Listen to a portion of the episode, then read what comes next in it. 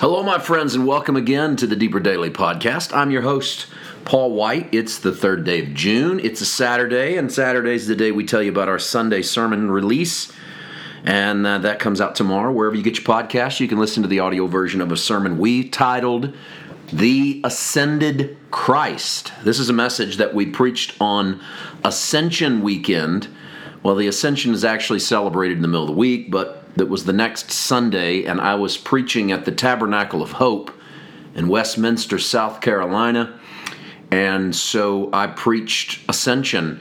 Um, I did so because it's the Sunday before Pentecost, so it's the great event on the Christian calendar in front of the culminating event of the gospel story, really, the gospel story stretching on the Christian calendar from Advent all the way up until Pentecost. And then you sort of enter common time, kind of a downtime as you head into the summer months here in the U.S. Um, so I, I really I didn't want to miss the opportunity, and and come to find out when I preached the ascended Christ, um, I found out from that congregation and then others that I've talked to about that service or sermon since that not very many people hear sermons on the ascension.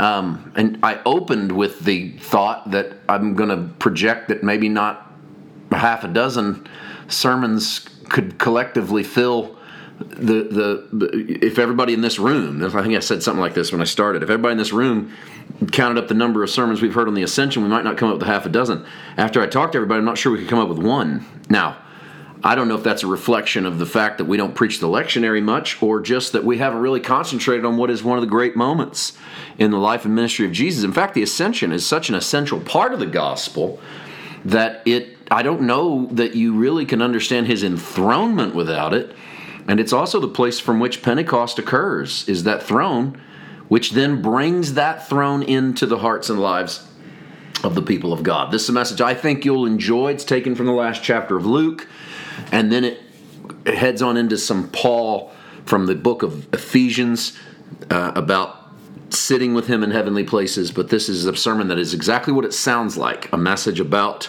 the ascension of Jesus and what the ascended Christ means for us. Wherever you get your podcast, you can listen to it tomorrow. If you like to watch the video, we had video running, so you can see and hear it at our YouTube page, PWM.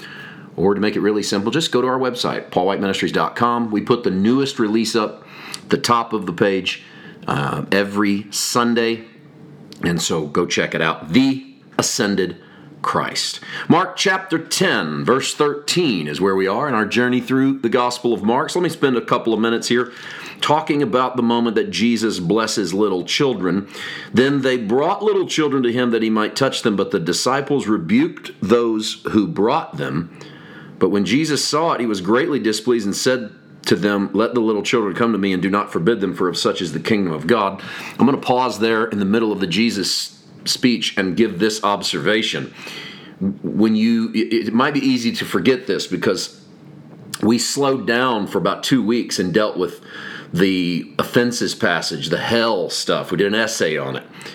And then we've spent the last few days on Jesus' statements about marriage and divorce. What you might forget is that back in the middle of chapter 9, the thing that got that whole argument started was Jesus took a child and set the child in the middle of them and said, Whoever receives one of these little children of my name receives me. Whoever receives me receives not me, but him who sent me. And I told you then, and I want to repeat it now, that when Jesus chooses a child, in their culture, they are choosing the lowest of the low. It's our culture, and in the last 200 plus years, that have elevated the social status of children.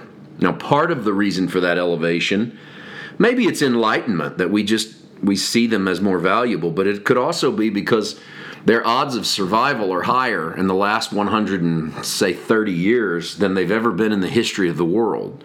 I mean, there was a time that your odds of making it to age five were like one in two. Um, now it's almost 100%. That's a that's a term that's un, almost unfathomable, uncalculable. Um, it's also one of the reasons for population explosion is because we are so good at keeping people alive, particularly birthing babies and bringing children into the world. So we place high value on them. That's great. I, why wouldn't we? I mean, if you ever had kids, you place high value on them, of course.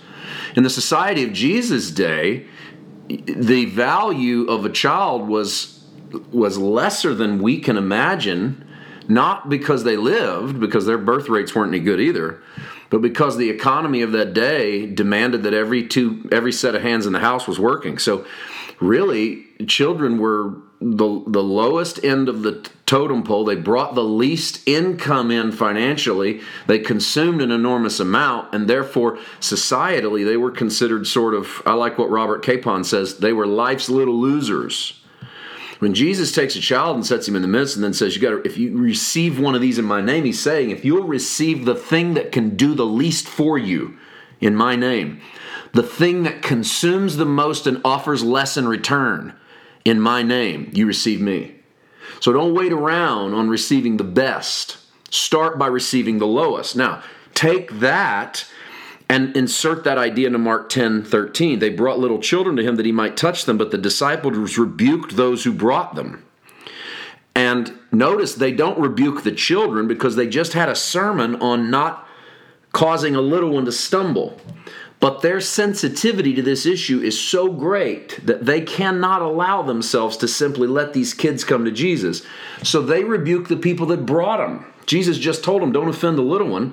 So they try an end around. Well, instead of offending the little one, let's just offend the parents. And Jesus isn't going to stand for that either. Let the little children come to me. Don't forbid them of such as the kingdom of God, which doesn't mean that the kingdom is made up of snotty nosed kids, but that the kingdom consists of the lowest of the low. That's where it begins. All of those who, having stepped into their humility, stepped out of their pride, can understand the inheritance of the kingdom. Um, I'll get into Jesus' next statement tomorrow. It's a famous one from verse 15 about receiving the, the kingdom as a child. And those two go hand in hand. We're going to look at what that would mean. We'll do that tomorrow. See you then. God bless.